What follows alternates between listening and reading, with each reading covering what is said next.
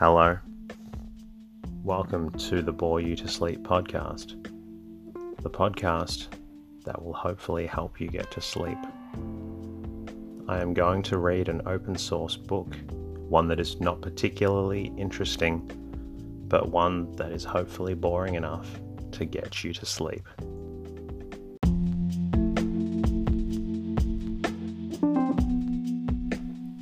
On tonight's episode of the Bore You to Sleep podcast, we're going to listen to a book called On the Trail, an outdoor book for girls by Lina Beard and Adelia Belle Beard.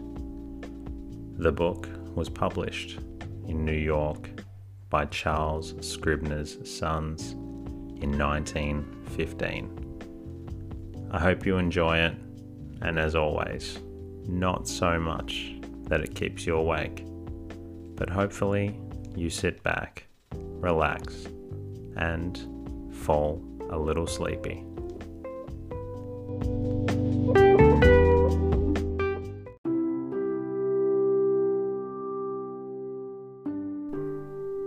To all girls who love the life of the open, we dedicate this book. Presentation The joyous, exhilarating call of the wilderness and the forest camp is surely and steadily penetrating through the barriers of brick, stone, and concrete though the more or less artificial life of town and city, and the American girl is listening eagerly. It is awakening in her longings for free, wholesome, and adventurous outdoor life, for the innocent delights of nature loving Thoreau and bird loving Burroughs. Sturdy independent, self reliant, she is now demanding outdoor books that are genuine and filled with practical information. Books that tell how to do worthwhile things, that teach real woodcraft and are not adapted to the girl supposed to be afraid of a caterpillar or to shudder at the sight of a harmless snake. In answer to the demand, On the Trail has been written. The author's deep desire is to help girls respond to this new, insistent call by pointing out to them the open trail. It is their hope and wish that their girl readers may seek the charm of the wild and may find the same happiness in the life of the open that the American boy has enjoyed since the first settler built his little cabin on the shores of the New World. To forward this object, the why and the how, the where and when of things of camp and trail have been embodied in this work. Thanks are due to Edward Cave, President and editor of Recreation, for kindly allowing the use of some of his wildlife photographs. On the Trail, Chapter 1 Trailing What the outdoor world can do for girls, how to find the trail, and how to keep it. There is a something in you, as in everyone, every man, woman, girl, and boy that requires the tonic life of the wild. You may not know it, many do not, but there is a part of your nature that only the wild can reach, satisfy, and develop. The much housed, overheated, overdressed, and over entertained life of most girls is artificial. And if one does not turn away from it and leave it for a while, one also becomes greatly artificial and must go through life knowing the joy, the strength, the poise that real outdoor life can give.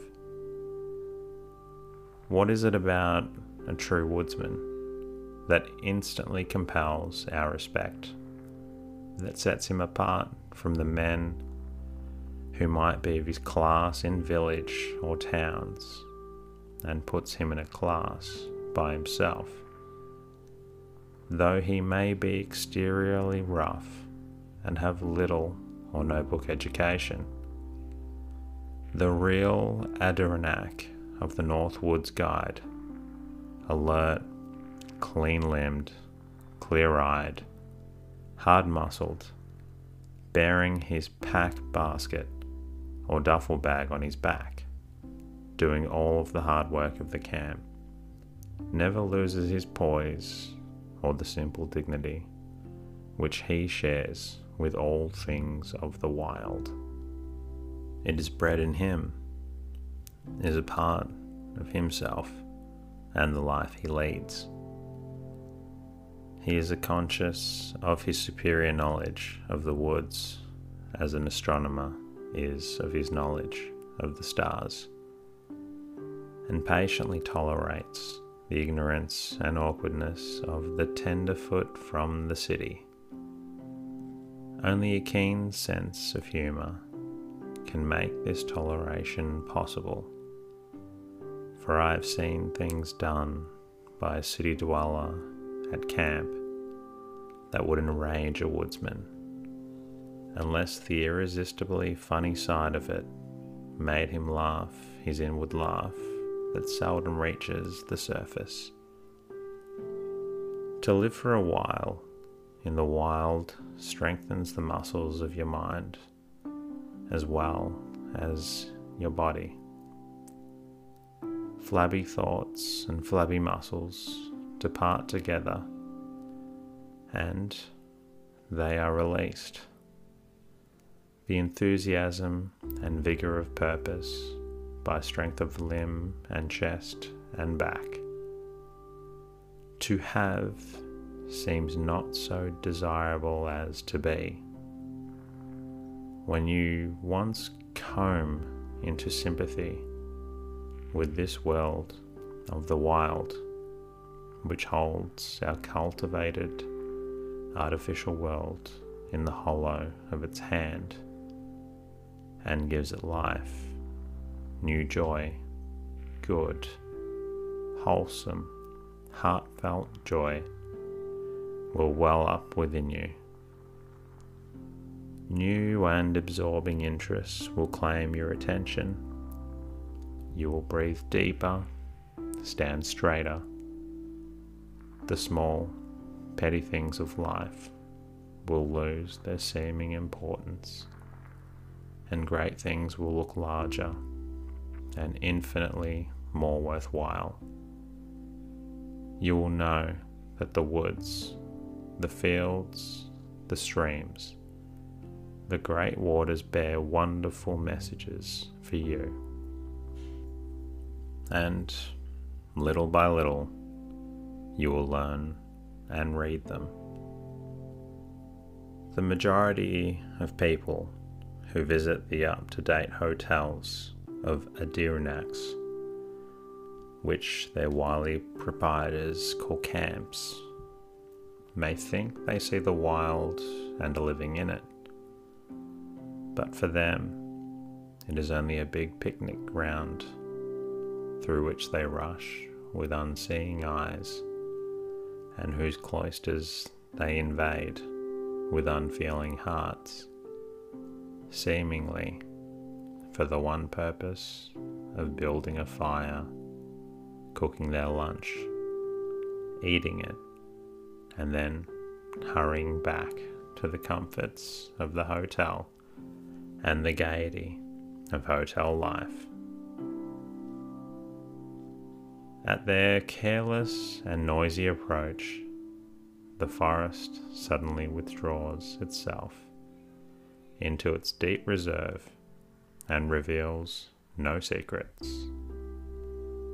It is as if they entered an empty house and passed through deserted rooms.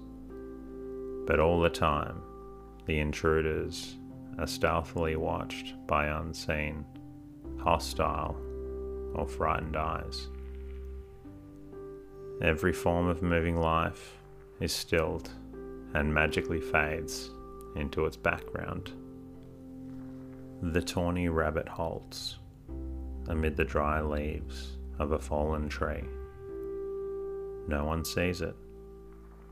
The sinuous weasel slips silently under a rock by the side of the trail and is unnoticed. The mother grouse crouches low amid the underbrush, and her little ones follow her example. But the careless company has no time to observe and drifts quickly by. Only the impressible red squirrel might be seen, but isn't when he loses his balance and drops to a lower branch in his efforts to miss nothing of the excitement of his invasion. This is not romance, it is truth. To think sentimentally about nature, to sit by a babbling brook, and try to put your supposed feelings into verse will not help you know the wild.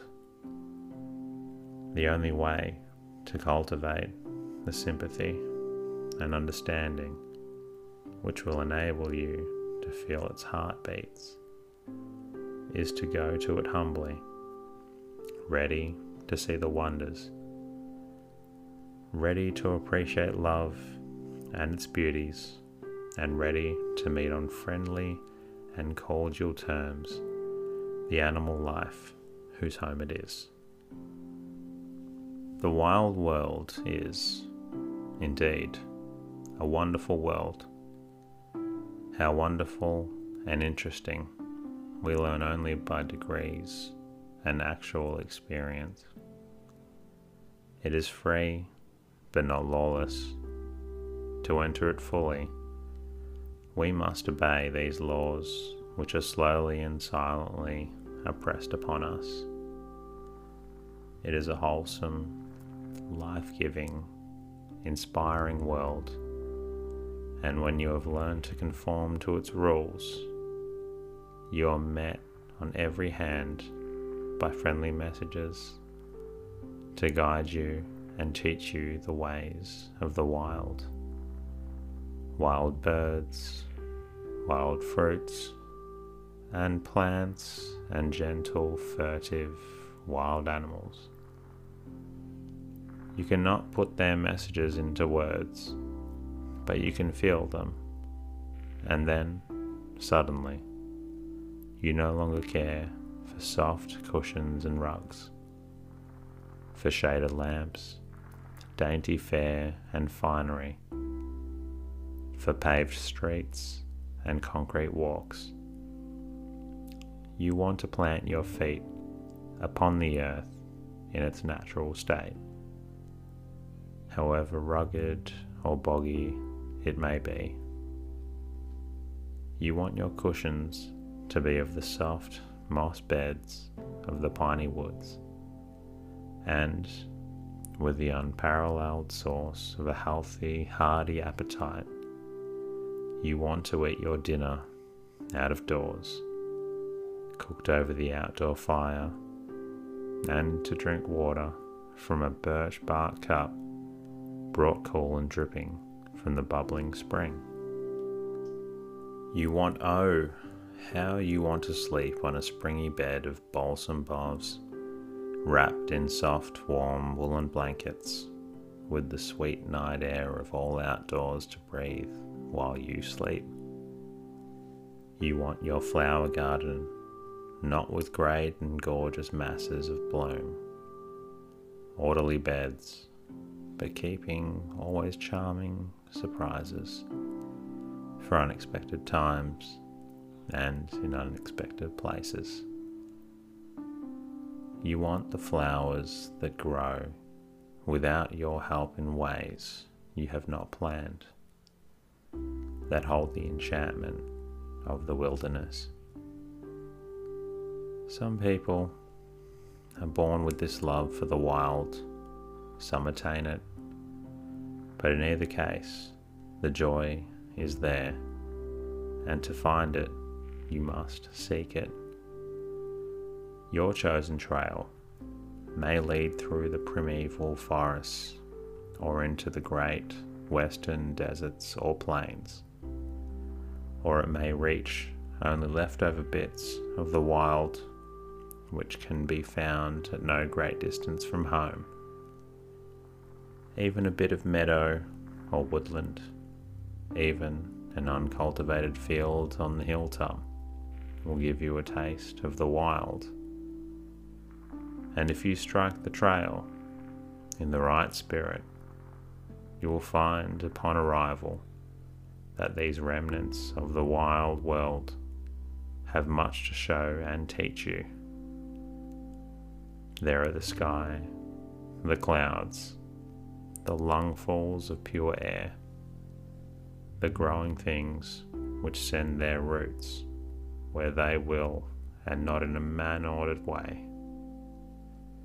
There is wildlife that obeys no man's law, the insects, the birds, and small four footed animals on all sides, you will find evidence of wildlife if you look for it. Here you may make camp for a day and enjoy that day as much as if it were one of many in several weeks' camping trip. However, this is not to be a book of glittering generalities, but as far as it can be made, one of practical helpfulness in outdoor life. Therefore, when you are told to strike the trail, you must also be told how to do it. When you strike the trail, for any journey, by rail or by boat, one has a general idea of the direction to be taken the character of the land or water to be crossed, and of what one will find at the end. So it should be in striking the trail. Learn all you can about the path you are to follow, whether it is plain or obscure, wet or dry, whether it leads and its lengths, measured more by time than by actual miles. A smooth, even trail of five miles will not consume the time and strength that must be expended upon a trail of half that length which leads over uneven ground, varied by bogs and obstructed by rocks and fallen trees or a trail that is all uphill climbing.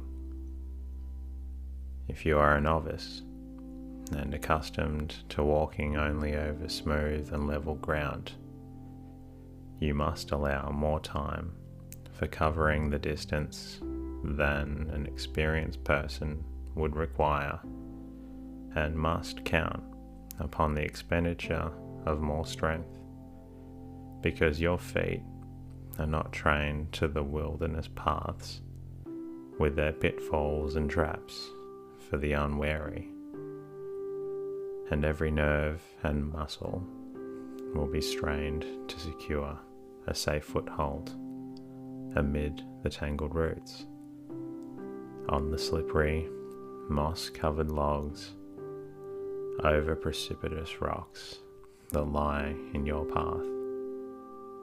It will take time to pick your way over boggy places where the water oozes through the thin, loamy soil as through a sponge. And experience alone will teach you which hummock of grass or moss will make a safe stepping place and will not sink beneath your weight and soak your feet with hidden water. Do not scorn to learn all you can about the trail you are to take, although your questions may call forth superior smiles. It is not that you hesitate to encounter difficulties, but that you may prepare for them.